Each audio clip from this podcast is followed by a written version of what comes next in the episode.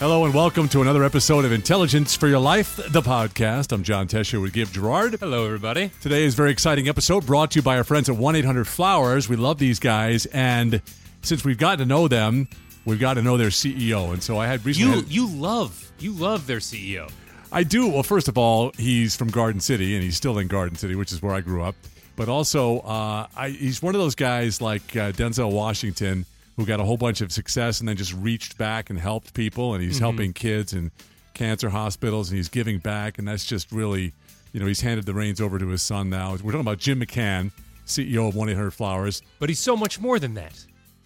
He- So he- much more. He he is. I mean, he's just. Uh, I, it's, listen, we love decoding people, looking at their processes, and uh, and we found we found some really good stuff, and you're going to hear it in this interview. And the real reason behind it is that I wanted to start doing things uh, a little differently. Gib and I are always reading books about how great companies are started, how uh, how they get through difficult storms, and so we want to start sharing some of the discussions we've had with people about the processes that make successful people tick. It's sort of like saying to somebody, "Oh," or just saying to Bill Gates, "Tell me how you what what do you do for the first four hours after you wake up?" You know, thinking that you're going to be him or um, or Warren Buffett.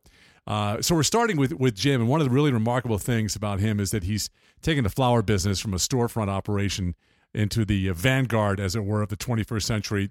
And so when I sat down with him and did a remote interview, I had no idea uh, how deep his uh, expertise and especially my favorite word, perseverance, went. Mm-hmm. So um, uh, you know we, we can talk about it on the other on the other side of the interview, Gib. But uh, this is a guy I can't wait for you to spend more time with him because he has a big piece of the Mets. and Well- knowing, and I told him, I said, uh, he says, hey, if you ever need tickets, I said, no, but Gib is going to want some I- tickets. Look, when the Dodgers go to play the Mets because they're both in the National League as opposed to the Yankees, I will. And, and if we're in New York, I will be. I will be hitting him up for owners box tickets. You better believe it. Well, and and what you really should do, and this is what he takes his grandkids to this, so you can masquerade as a grandkid. Uh, he he uh, what, what do you call it? Spring training. Oh, it's a, that's one of those bucket list things. And the Dodgers are right there in Arizona, and I've never gone. So if, if this guy is the owner and he's going to spring training, that's that's the uh, that's the plane I want to get on. Uh, Jim, he Gib just referred to you as this guy. So uh, so uh, here we go with uh, the interview with uh, Jim McCann. Let's let's start with uh, some of the some of the questions that you guys uh, hit us with. I, and I, I'd love to know, and then we'll go back because what part of, of, of what this will probably be a two part uh, two part airing. Part of what I want to talk to you about is uh, about entrepreneurship too, because there's so many people who would love to know, you know, what your Uh, as we become more and more a gig economy, it's more and more relevant to the topic. Right, right, for sure. Um, so, what what are the what are the new projects that are right at the top of your list right now for for one eight hundred flowers? Well, uh, for, for us, uh, you know, we're in the business of helping people express themselves and connect to the important folks in their lives. And uh, the the one we're working on with you that you've helped us out with so much with is on the top of our list. In my role now as the chairman with Chris, my younger brother Chris, running the company and doing a really good job at it, it gives me and the few people I work with an opportunity to play around the edges, to do things that aren't operational, uh, but uh, can help us get deeper into a relationship with our customers. So, uh, celebrating a life sympathy campaign that you've helped us with is high on our list. And we have another one that we've been cooking up. I wonder what you'd think of this. We own a wonderful uh, company called Harry and David, and Harry and David is a terrific uh, brand, uh, authentic as can be, farm to table. We grow our own product, we make all our own product, and the products are terrific. And we also own a collection of clubs. So we own the Fruit of the Month Club, and we've recently launched the Vegetable of the Month Club, and we have the Chocolate of the Month Club, all under the Harry and David banner. So uh, we've been looking at what's going on socially, and you see some interesting things like uh, a company called uh, uh, Dîner en Blanc, and uh, uh, they're like a mob, a flash mob kind of come together for a dinner, and everybody wears white, you know, fun kinds of things. So looking at those social phenomenons, we developed an idea called Harry and David Dinner of the Month. Uh, so what we're going to do there is uh, first Tuesday of the month, we're going to have simultaneous dinners around the country in different cities where, uh, where chefs and restaurants will host us and we'll invite our customers and uh, they'll, they'll feature on their menu uh, the fruit of the month, our vegetable of the month, and we'll gather people in these settings. And we'd expect that in uh, 24 months or so, we'll have 500 simultaneous dinners going on wow. around the country. The first one is tomorrow night. Wow. And uh, so that's something we've been spending time on. It's fun. It's all about engaging with your customers, using social media to have the kind of relationship with our customers that we used to have when we had uh, uh, 40 retail customers who made up all of our business on our, our first store in Manhattan. So that's wow. k- kinds of things that are top of list for us. The the social engagement, social intimacy kind of things that you can do now with the new technologies. Well, every time we do uh, right around the holidays, every time we do a, a giveaway on our Facebook page for Harry and David, it just uh, it, it just blows up, and people will send me these side messages like, "Hey, can you make this happen for me?" So we we love. well, I love that. I love that idea of the uh, simultaneous yeah. dinners. That's awesome. Well, you know, especially now when you have Instagram and Snapchat, and people can, uh, it, it's a it's an excuse for social engagement in person and of course online. You know, uh, we have been working with you on the on your initiative um, for uh, you know ways to express sympathy, and uh, you know before you and I even even met, Betsy Chase, our producer and, and, lead researcher, we're always talking about what, what, we want to do on our radio show is is address the topics that people just don't feel comfortable, you know, talking about. And that's that's really one of the things, right? That that, that is so awkward where a, a, friend, especially you know, especially at, at, my age now, you know, one of my big social events, unfortunately, is going to uh, you know going to, to funerals.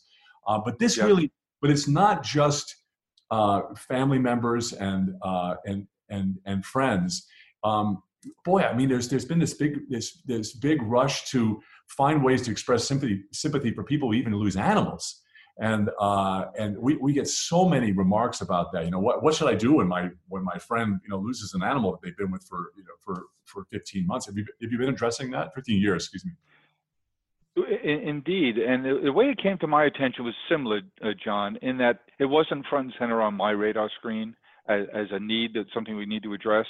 But uh, Melissa Meredith and I sat down with uh, we have a high performance uh, high performance group we uh, we identify every year, and we put them through across the company, all the different brands, and we put, put them through a year long development program.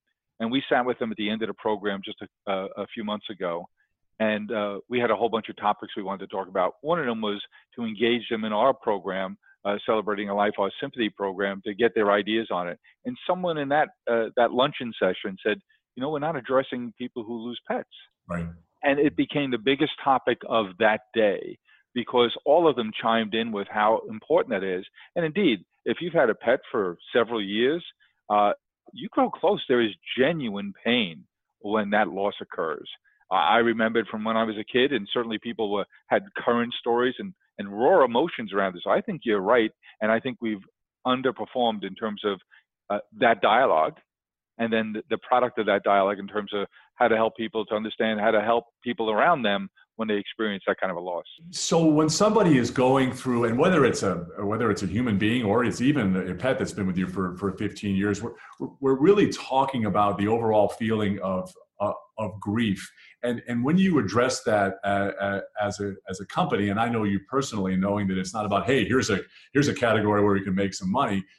You know, just based on on on on your history uh, that I that I know about you and, and your altruistic um, way of living your life, uh, it, it's not really about um, specifically about sending flowers. It's a, it, it's it's about actually doing something, isn't it? Just it, and and that that not only helps the person who's receiving, right, but it also can really speak to you because because we get in that in that in that uh, situation where it's like I want to do something, and then all of a sudden, you know, a day goes by and you haven't done anything, and you feel terrible about it. So you, I like the fact that you're giving people, you know, opportunities to get involved and to speak into other people's lives when they're going through grief. But it's but it's more than just flowers. It's there, there are other opportunities, right? Uh, don't don't get me wrong. We I'm a florist. I'd like to sell a lot of lot more flowers, but our attitude and approach that we've evolved to over the many years that we've been doing this, John, is if if we earn our way into our customers' consideration set by serving them, by uh, by orchestrating the conversation that we do, by uh, bringing up difficult to discuss topics, by bringing good ideas from other customers, from your listeners, from you, uh, from uh, Betsy, any ideas that are helpful. Our feeling is if we craft an environment where we're serving our public, our customers, and we're bringing rich and good ideas to them. When flowers are appropriate, we think that we'll earn some uh, due consideration. Uh, so that's that's our approach. So when we uh, when we talk about a holiday coming up, when we talk about you know Mother's Day, when we're when we go to market uh, with our marketing campaign around Mother's Day, you'll see that what we do is we encourage people to think about all the moms in their life that they could recognize and make feel special. And that could be with a handwritten note, that could be with a telephone call, that could be saying uh, something to someone in the office who you admire, who you think does an extraordinary job uh, as a mother in what may be challenging circumstances and what circumstances as a mother isn't it challenging? If we encourage you to do those things for those people in your life where a gift from harry and david or a gift from cheryl's cookies or one of our chocolate gifts or our flower gifts are appropriate i think i think people will give us uh, will think favorably of us as being the the uh, appropriate provider but if we encourage you and there's a selfish motivation here if we encourage you to reach out to 12 or 13 or 14 people daughters, sisters who are moms, your mom who's a mom, your grandmom, uh, uh, uh, two people in the office you work with, a friend, and tell them, I think you're a terrific mom. And you do that with a handwritten note, or you come to our site and, and uh, do it graphically in in the template that we give you, and you print it out and you hand it to them. They're going to feel like a million bucks. Right. And if we help you to have more and better relationships, well, guess what? There's more birthdays and more anniversaries that we could help you with. Right. I love the fact that uh, that on your your website uh, there is a place for people to to get real advice from experts, from uh, from psychologists, psychotherapists on on how to deal with somebody, whether it's yourself or somebody who's who's grieving. You know, when I went through my um, two and a half year cancer battle and came out on the other side, I got a real look inside uh, people who I thought I knew really well and, and people who I barely had a relationship with. Um, one of the things that drives me crazy personally, so I don't do it to anybody else, is when some, somebody will contact me and say, "Let me know if there's anything I can do." You know, that's that, that's we've, we've identified that gives you, gives you another job to do. exactly, exactly. So if you folks are watching this, you pick up anything from from from me and from Jim, don't do that. You know, just do something. And, uh, and I love the fact that you made that possible for people even if it's simply uh, jotting them a, a, text and say, "Hey, I, uh, I saw, I saw something today, reminded me of you. Just wanted to let you know you're in my thoughts." Right, exactly. Or I can come by at two or six p.m. or just show up. I mean, it's, it's hard these days when you show up. Some Somebody thinks they're being robbed, you know. But yeah, just you know, just do something. I think that we have a lot of people, including myself, who are, who are big fans of of uh, entrepreneurship and I would love to know the story of, of how you ended up uh, starting, founding 1 800 Flowers. Uh, I'll, I'll, uh, I'll, condense it. Uh, in terms of entrepreneurship, first of all, when I started 1 800 Flowers, John, uh, not too terribly far from where you grew up, mileage wise. You know, I start, I grew up in Queens, and uh, our first shop was in Manhattan. but back then, the, the word entrepreneur really wasn't wasn't in use. Uh, I, I, certainly didn't know how to spell it. I think I understood what it meant, but I'm, I'm not sure that I did. But it's certainly become in vogue in, in these many years since then. And I think that's a, a, an awfully good thing. And certainly back when I started in business, it wasn't the ecosystem, the ecosystem, to, so to speak, of, of helping people to be in business for themselves. There wasn't venture capitalists uh, to the degree that there are today, or private equity firms. Banks didn't have the, the, the right uh, frame of mind about how to lend and help bank uh, new businesses, small businesses. So the wonderful magic of the of the U.S. economy over the last 30 years, in my opinion, has been this entrepreneurial surge, and certainly uh, been contagious throughout the world now. And I think that's going to offer a great uh, many rewards not only to the individuals involved, but to the product, the byproducts of these businesses, and to the uh, uh, geopolitical stability that I think that will offer uh, and I think has already seen some great evidence of that. Uh, certainly in China, you see some wonderful things happening in the Middle East now, all around tech entrepreneurism. Certainly Israel is on fire with uh, startups and, and tech startups. So I think it's going to have some good benefits. In my case, I think there are a few different kinds of entrepreneurs. Uh, there's the, the genetic entrepreneur, the kid you knew in Garden City who had four paper routes, he had a lawnmower service, you know, he just had nine things going on. Those genetics. Uh, then there was the silver spoon entrepreneurs. They went to the right schools. They they went to HBS and learned how to be an entrepreneur and what financing was and business plans and all that kind of stuff.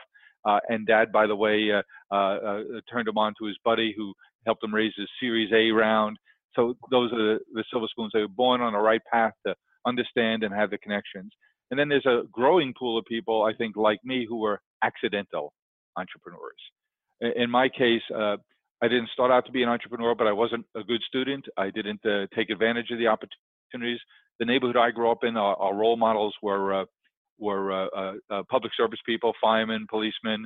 There were a few people who'd put on a suit and go into the city, which was for us Manhattan, and you know they worked in an office, but you weren't quite sure what they did when they got there. So I always thought I'd uh, be a policeman, and we, of course we had shopkeepers too, local local small business people. Uh, but along the way, being an Irish Catholic kid from South Queens, I had a genetic requirement to be a bartender and in so doing, uh, I uh, one of my buddies in the first local place I worked in uh, worked in this home for boys, and every time he'd come in, I'd ask him about it. And uh, so by accident, he invited me to come to his uh, group home that he ran, uh, which was in a pretty tough neighborhood. have dinner with the guys. Asked me after dinner, "Do you think you'd like to give this a try?" I said, "Yeah, yeah, Bob, I think I would." He threw me the keys. Said, "Okay, you're on duty tonight. I'll see you tomorrow." That was the accident that was my first and only other career uh, besides uh, being a florist was uh, working in the social services, uh, running uh, a home for boys. I loved it. I lived in a home for a couple of years. I ran uh, all the, the homes and I went into the administration of the home. It was a great experience for me, but my first career. John, however, working a not-for-profit world in the social services, you don't get paid very much money. Right, right. Um, Mary Lou and I married very young. We started a family very young back to bartending to supplement my income, working Friday and Saturday nights on the Upper East Side of New York. One of my customers there on the flower shop across the street. Uh, and uh, lo and behold, uh, on a Saturday night, uh, after I served him his third scotch and soda, uh, he said, You know, I'm going to be selling that flower shop. I have a new business idea.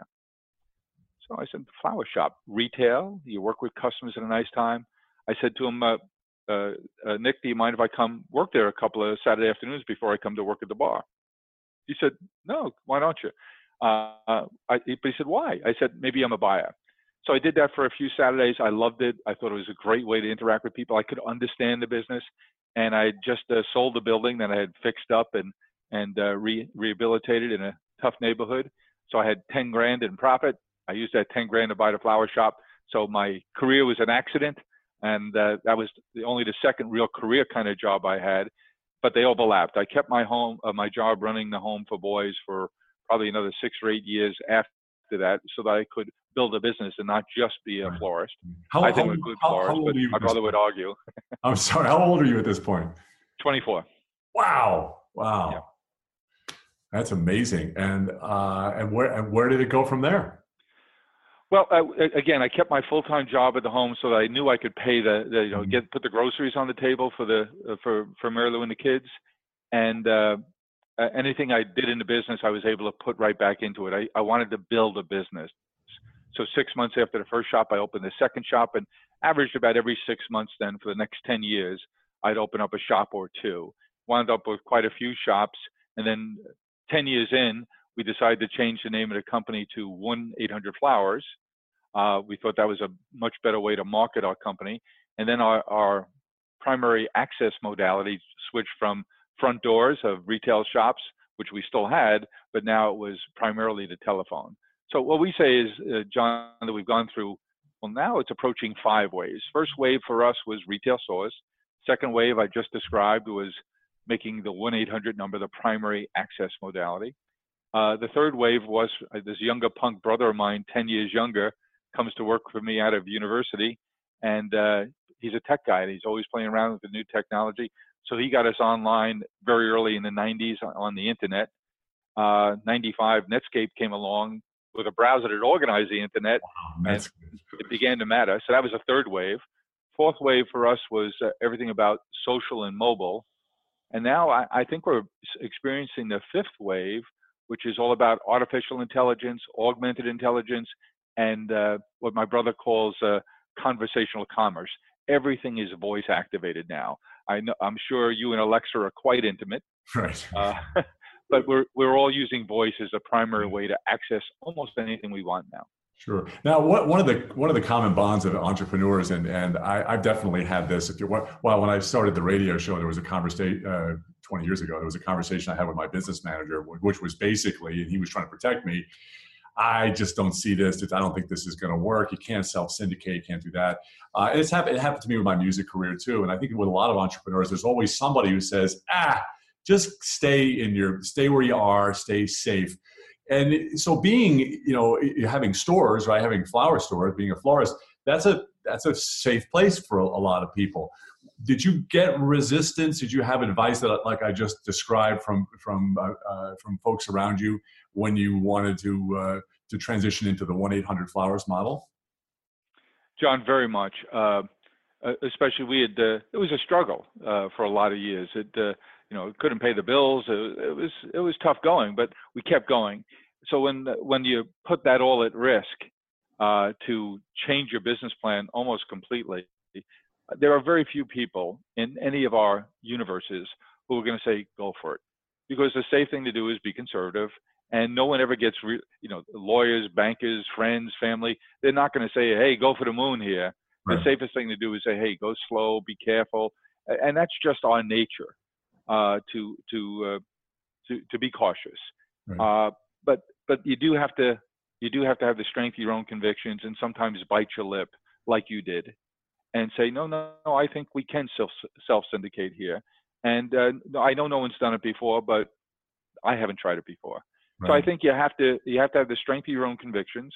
You have to understand people mean well when they are telling you it won't work, but you also have to seek out the two or three or four people in your life, either as examples or people you have relationships with, who, you know, the Ray Krocs of this world, the Wayne Huizengas of this world, who didn't listen to the the naysayers and went for it. Now, is there advice uh, from this experience that we're talking about right now? Is there advice that you can that you can pull out of this for other folks who are who are thinking about uh, an entrepreneurial type of life? Well, I, I think, John, it's it's becoming pervasive now uh, that uh, you know with the Uberification of the world, uh, the the tools and, uh, and, availability of people to be able to own their own way, uh, earn their own way in life, whether they're delivering, uh, driving for Uber or they're delivering for for Instacart, they're they're, they're they're going to be. It's so easy to have a job. I we had a tough time one of the many tough times we've had in our business was back in the uh, 08, 9, 10. You may have heard about it. There was this recession thing that went on. Well, that was the first time and the only time in 40 years that our sales went backward one year, and we had to do layoffs, and we laid off a couple hundred people, and that was painful. Uh, and what we did was uh, we took a team in our HR department, and we said we want you to set up an office that just keeps track of these 200 people and extends to them any courtesy, any service we can to help them get employed. And one guy who made it onto the list of people laid off had been with us quite a while here in the Long Island office, and uh, he uh, he was making a, a, a good living, and uh, but he became a real pain in the neck. He was bitter. He was a bully around the office. He just didn't like people just didn't like him. He was always complaining about how little he made and he deserved more. So somehow his name wound up on the list when we were determining uh, when we had to cull some staff to, to stay around, uh, and his name made it onto the list. Well, you know, we that team in HR called him. We had a job here paying fifty thousand dollars. I can't work for fifty thousand dollars. I have mortgage. I have taxes. I have kids. I'm worth so much more. And then we had another job. This one's worth seventy. I can't take that. And he was bitter, and he was bitter even when we were trying to help him. Fast forward three years. My wife and I are shopping in a supermarket out by our beach house on the eastern end of Long Island, and he comes running up behind me and gives me a bear hug from behind. And I said, "Oh, it's good to see you. How you doing?" He goes, "Boy, I must have been a real pain in the neck around your shop." I said, "Well, you were." He said, "I didn't realize how easy it was to have a job." He said, "If I had two bad weeks, I still got my paycheck." He said, "And if I wanted to take vacation, I took vacation. I had a clear head while I was on vacation." And if I had to take a couple of days off because my kids were starting school, he says, I, I did, and life went on. He says, now I have my own business. I borrowed money from my in-laws and from my parents, and I bought this uh, this route business.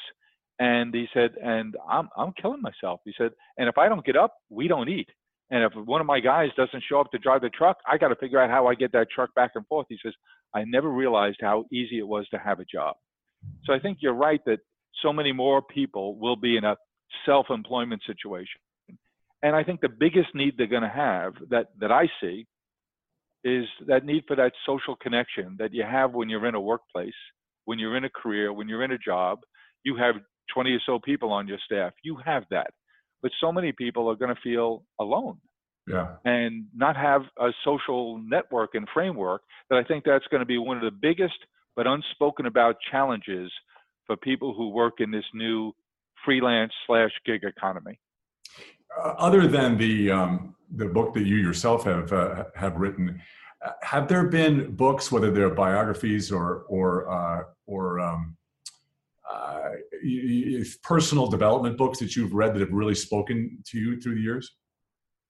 There, there are uh, several people and books that uh, have had a, a, big impact on me. I've been lucky enough to to have some great great relationships, mentor type relationships. one that jumps to mind is I mentioned already, Wayne Huizenga. Wayne is the most one of the most prolific entrepreneurs the world has ever seen. He created five different Fortune 500 companies from scratch. And I had the occasion to get to meet him uh, some years ago and, and got friendly with him and had the opportunity to spend some time with him. Dragged my brother Chris or my son James down to, to visit uh, Wayne in Florida. And he had a huge impact on my life and how I think about things. And the biggest lesson I took away from Wayne was he took as many body blows as anybody else, probably a lot more because he tried to do a lot more things. But his thing was he had a great sense of humor, John. When he'd make a mistake, he'd laugh at himself. He'd tell that story all the time. He recovered quickly. So he didn't suffer from, oh, I'll never do that again. Oh, what an idiot I am. He, he made those mistakes, but he got over it. He says, okay, how do I get around this? How do I get on with life? And I, I, I tell you, I think about him and his lessons all the time because that's the biggest lesson. The, the people I see who are successful recover quickly. They get over it, they get on with it, and they somehow make a joke out of that mistake they made. So it becomes a life lesson, not only for them, but for everybody around them. Yeah, that's been a struggle for me. You know, one, one of my favorite books that's all, all about this is John Maxwell's Failing Forward. Yes. Uh, which is which is exactly what you're we're talking about.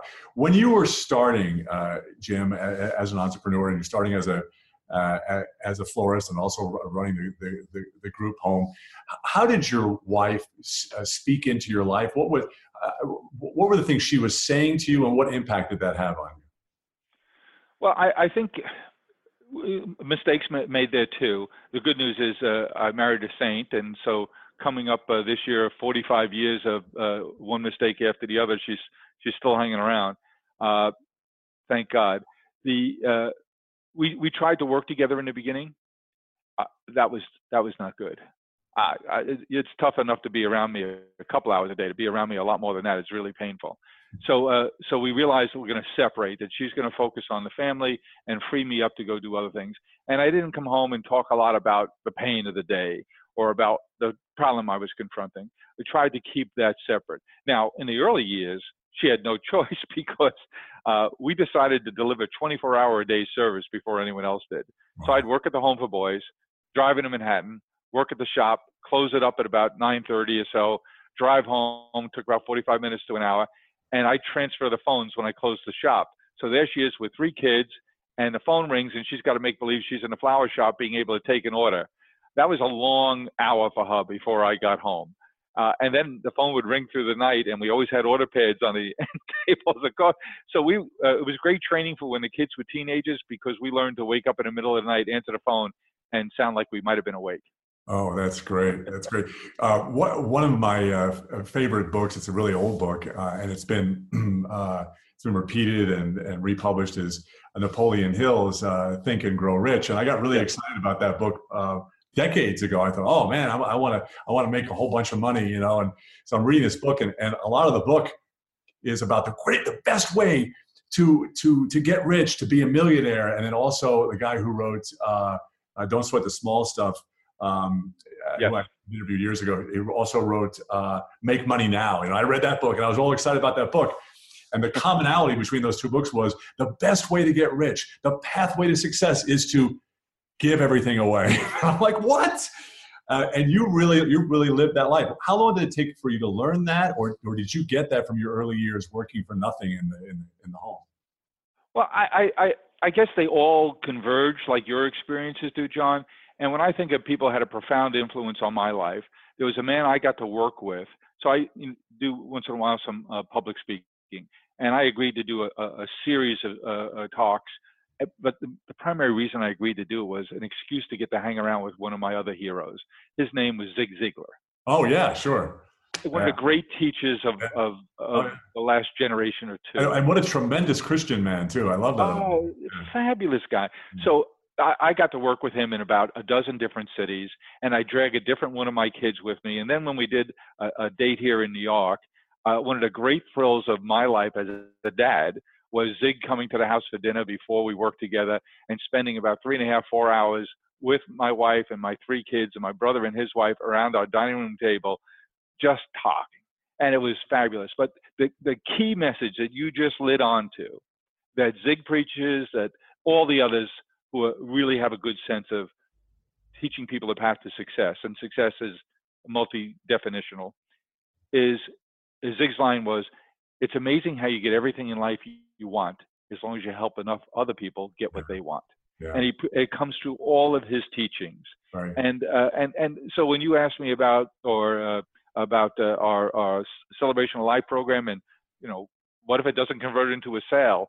It's a Zig Ziglar message. That is, as long as we help enough other people to have a good experience, get good interactivity with other people, have a learning experience, and as long as we're crafting the the environment where that happens, we'll get our fair share.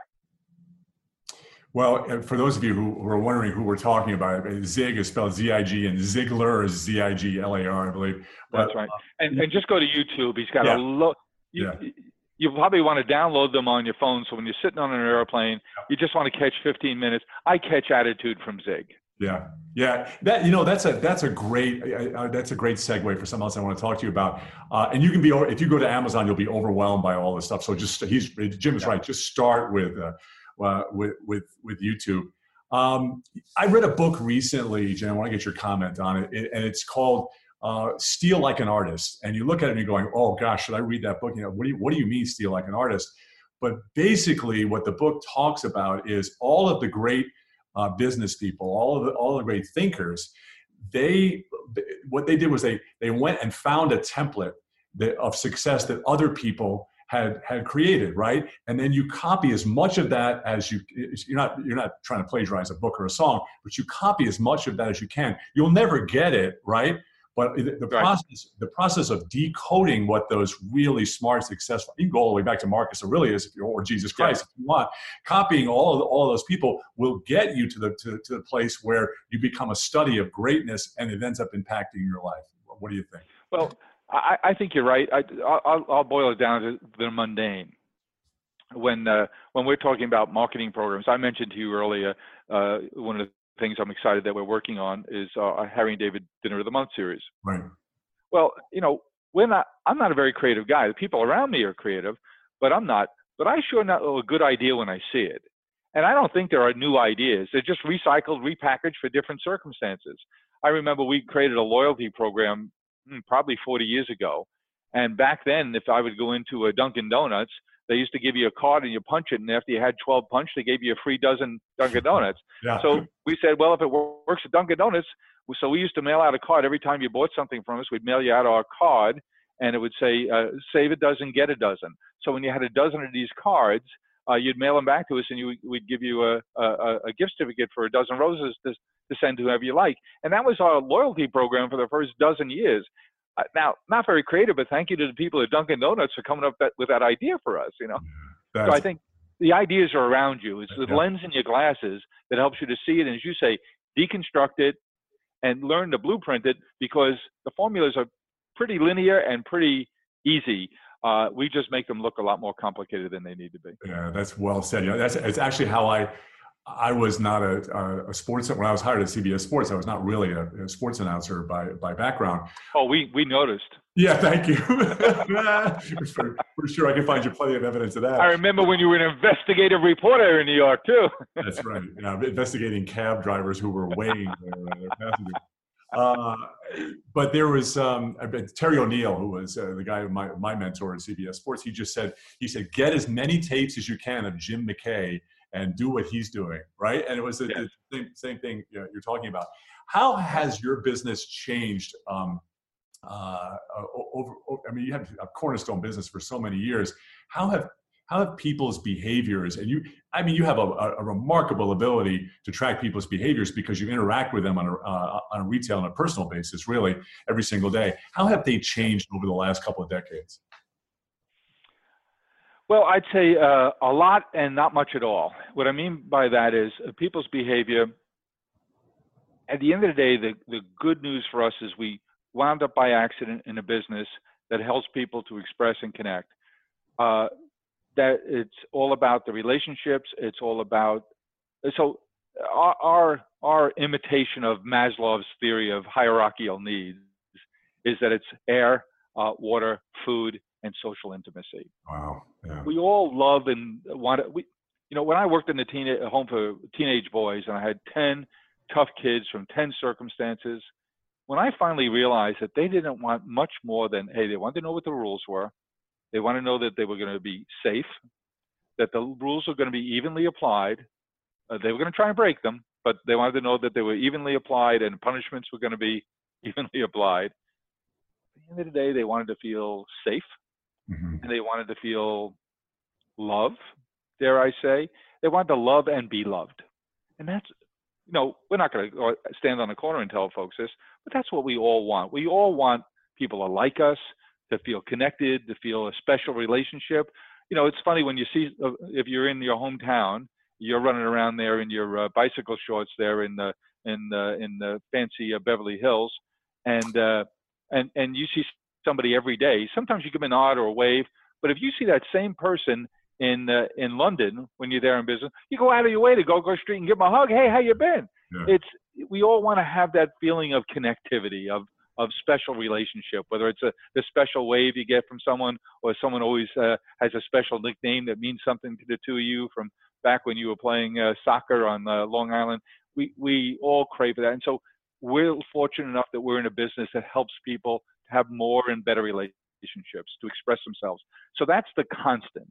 What's changed is what they like to send. Who knew that uh, our uh, our fruit bouquets would be such a, a popular item? Certainly, uh, I used to make them uh, 35 years ago. I didn't realize what a big success they'd be 35 years later.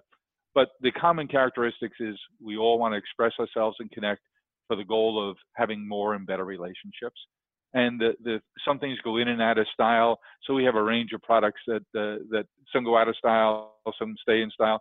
Our our, uh, our, our fun bouquets, our fun bouquet collections uh, are changing all the time by what's what's new. We, we seem to be doing a lot of things with emojis on them. We didn't do that 30 years ago. yeah, we talk about that a lot. Um, so put on your CEO, even your HR hat for for a moment. You know that it's it's a you know it's a real uh, it's a real treat that we have you here, and they're going to be people who are looking for a job, you know, right now.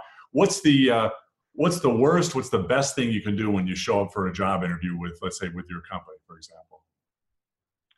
Well, I think uh, I think what everybody's looking for. I have a, a board member. His name is Larry Zarin, and uh, he's been a uh, he's a great marketing uh, guy. Uh, lives in St. Louis. Grew up here in New York, and we've been friends probably now for 30 plus years. And uh, he said to me uh, one time we were doing some interviewing, he said, you know, so many people make a mistake when they're selecting a job candidate. Let's say they're looking to hire some young person at a retail, and uh, mom uh, mom pulls up, uh, drops him off, out, and he jumps out the Range Rover. He comes in for the interview, and his hair is perfectly coiffed, and he's shy and can't make eye contact. And then your next interview comes in, and he's already been in the store for for an hour uh, before time. He's got a ponytail, a ring, and a little tat, and he's already interacting with your customers and asking questions of the people behind the cash register. And you say, "Oh, this guy's going to be a pain in the neck." He his line is, "It's so much easier to get the to turn the car when it's already moving." Oh, so look for somebody good. who has some energy. Look yeah. for somebody who has some get up and go. Now, people as old as I am remember before cars had power steering, and so yes, that was true. That it's easy to get. It's easier to steer something than to get it started. So look for some people who've done things, who've made mistakes, who have a, a bit of a personality, and maybe a little bit of a self-deprecating personality. Yeah, we've also talked about you know don't show up in flip flops and, and with a with a with a Starbucks in your hand either. No, Yeah. good way to end it quickly. What? Or, or if the first thing they ask about is, "Tell me about your benefit program." Oh gosh. Oh man. Um, what's what led you to uh, to give back in the in the world of healthcare and specifically uh, cancer? How did you how did you end up uh, and and and children's cancer? How did you end up getting there? Well, uh, unfortunately, none of us are without the experience in our families. Uh, I don't. I can't find anyone who doesn't have those experiences. So when you're in an opportunity, when you can help, you know. So I've been involved with uh, our hospital systems here now. I guess all of my professional life because they're always looking for business people in the community who can bring not only some money but some uh, community activity, some extra involvement. And uh, for us, it, it's pretty selfish. Uh, you know, we, we employ a lot of people, and uh, unfortunately, so much of of uh, good healthcare is good access. Uh, you were fortunate enough to be able to look around the country to find where could you get the best treatment, Right. and not everybody has that opportunity. So we, my brother and I, um, our family here, think that it's our responsibility a to be involved. The selfish aspect of that is if we're involved, uh, we can always do for ours, for our people. So when when uh, when someone comes back from uh, Easter break with a terrible uh, interim diagnosis and they need to see a specialist quick, fortunately we can make that happen that day or the next morning, uh, and not have to wait the four or five or six weeks they were originally told. So for us, it's a we want to be involved to make a difference, and b selfishly we want to be able to provide access because it's so critically important for the wonderful uh, thousands of people we have working with us. Yeah, that's good. Uh, I like to ask this of, uh, of, of high level people because I've, I've copied a few of them already. Uh, what does your morning look like every day? Well, my morning, uh, I travel about half the time. Uh, so uh, I have a, a, routine pretty much if I'm on the road or not, which is if I fall, I fall out of bed and do my push-ups right away. So uh, if I really have to go to the bathroom, I better be quick about it. That's and great. Uh, so, so for me, it's get up. I have my exercise routines and my reading routines uh, that I uh, that I do every morning, whether I'm on the road or at home. It's a lot easier, of course, when I'm at home.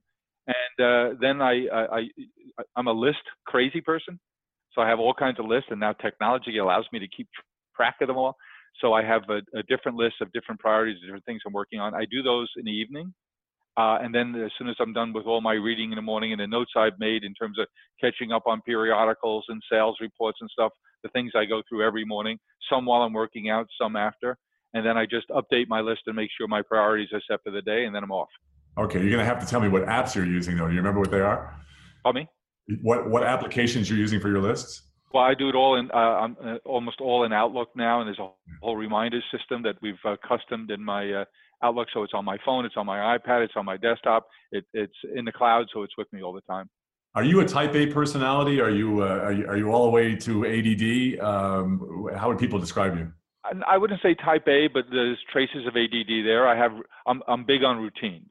Right, right. You know, you, you mentioned getting, jumping out of bed and doing uh, and, and doing push-ups. That's really sort of the um, Jocko Willink, uh, the Navy SEAL thing. That's you start your day with a win. How important is starting your day with a win to get you going? Well, I, I, I love listening to him, uh, the, the things he has to say on his uh, podcast. And uh, He he uh, basically just shouts at you, though. He doesn't really say much. Do this, get going. but he says it with great enthusiasm. Yes, I love it.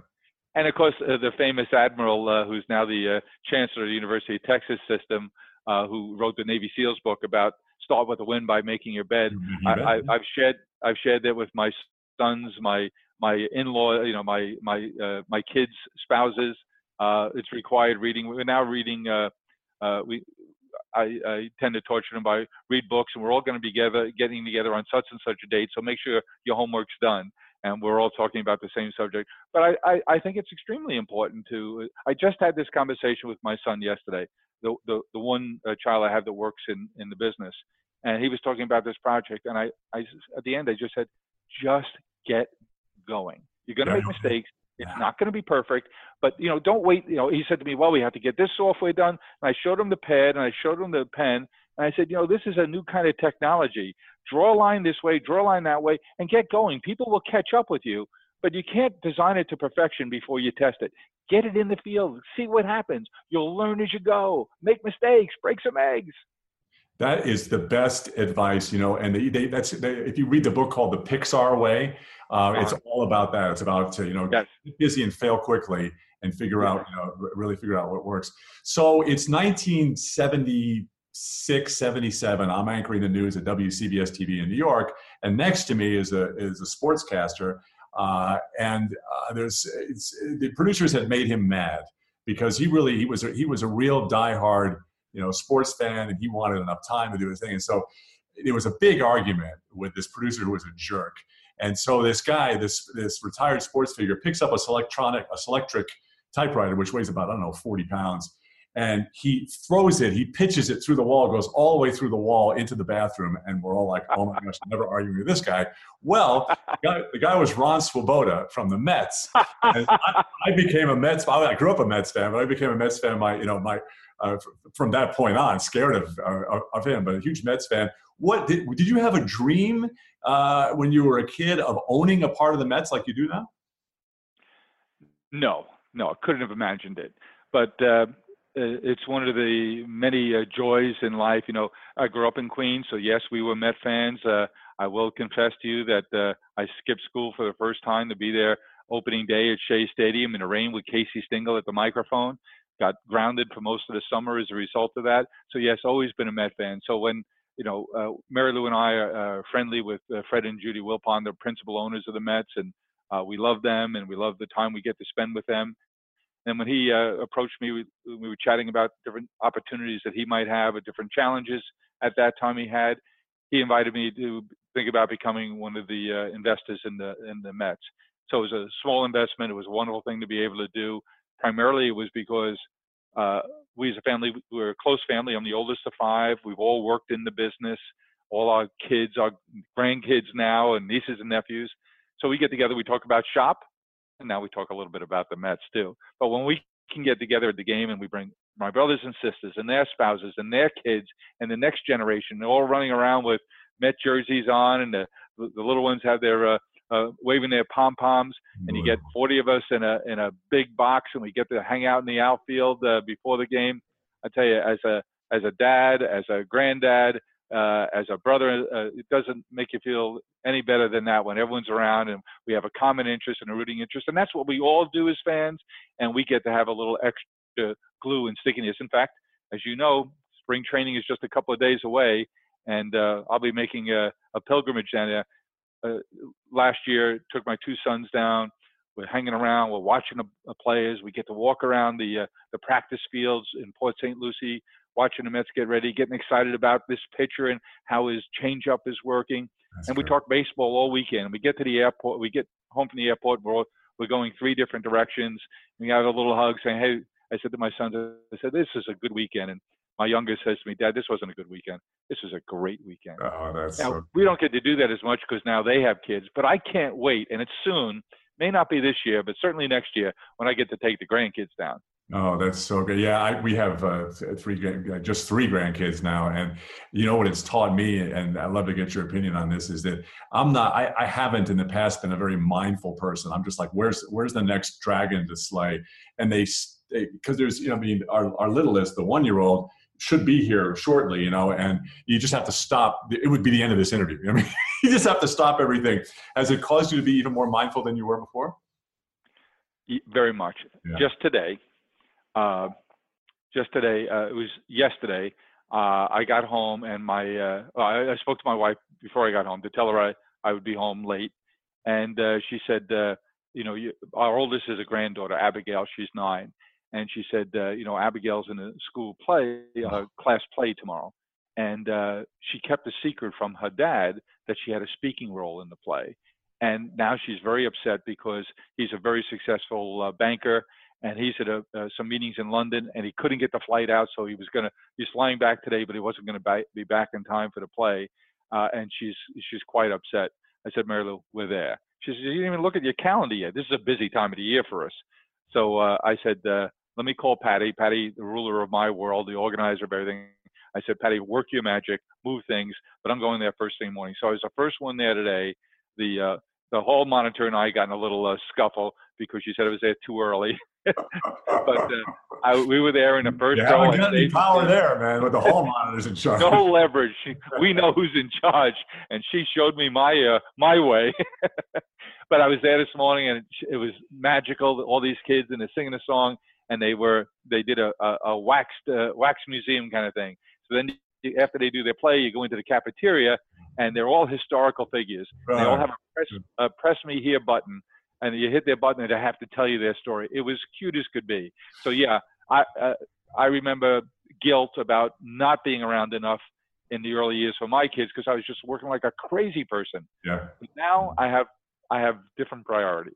That's great. Well, it sure has been great talking to you, and it's been it's been inspiring. I know it'll be inspiring to other other people too. Thank, thank Certainly you. perspiring. Obviously, that was one of the most. Uh, first of all, thank, thanks for everybody for listening. That was Jim McCann, CEO of One Eight Hundred Flowers, uh, among other things. I mean, he's a philanthropist. Obviously, he's part owner of the Mets. Uh, all of which is incredible. And, I, and, there was so much that I, I didn't know. Uh, what I love so much about it is he just kind of was like, hey, can I learn the flower business? And he starts learning the flower business while he's a bartender, and all of a sudden he just finds a way with it with the perseverance thing again to turn that into the the most important flower business in, in, in our century. Yeah, and he's got better things to do than than to than to talk to us. So I think it's I think Does it's, he? yeah yeah, yeah. It was it was great to uh, and you know what happens and I I had this happen to me when I was doing uh, this thing called one on one back in uh, mm-hmm. back back when I met your mom uh, you know, in, interviewing uh, high level uh, personalities, and you you end up asking people like this the questions you want answers to in your own life. Yep. You know what I mean? Yeah. No, it, it's it's, it's incredible, really... and I just I loved. Obviously, I listen to this stuff all the time for for uh, for work. So I, uh, but every once in a while, an interview like this comes along that I listen to again and again and again. We've we've done podcasts before that I listen to on repeat, and this is this is now one of them. This interview uh, to to inspire myself. So if you guys like this and you want to let us know that you like this, you can hit us up on Facebook, facebook.com slash John Tesh, or you can hit me up, facebook.com slash Gib Gerard.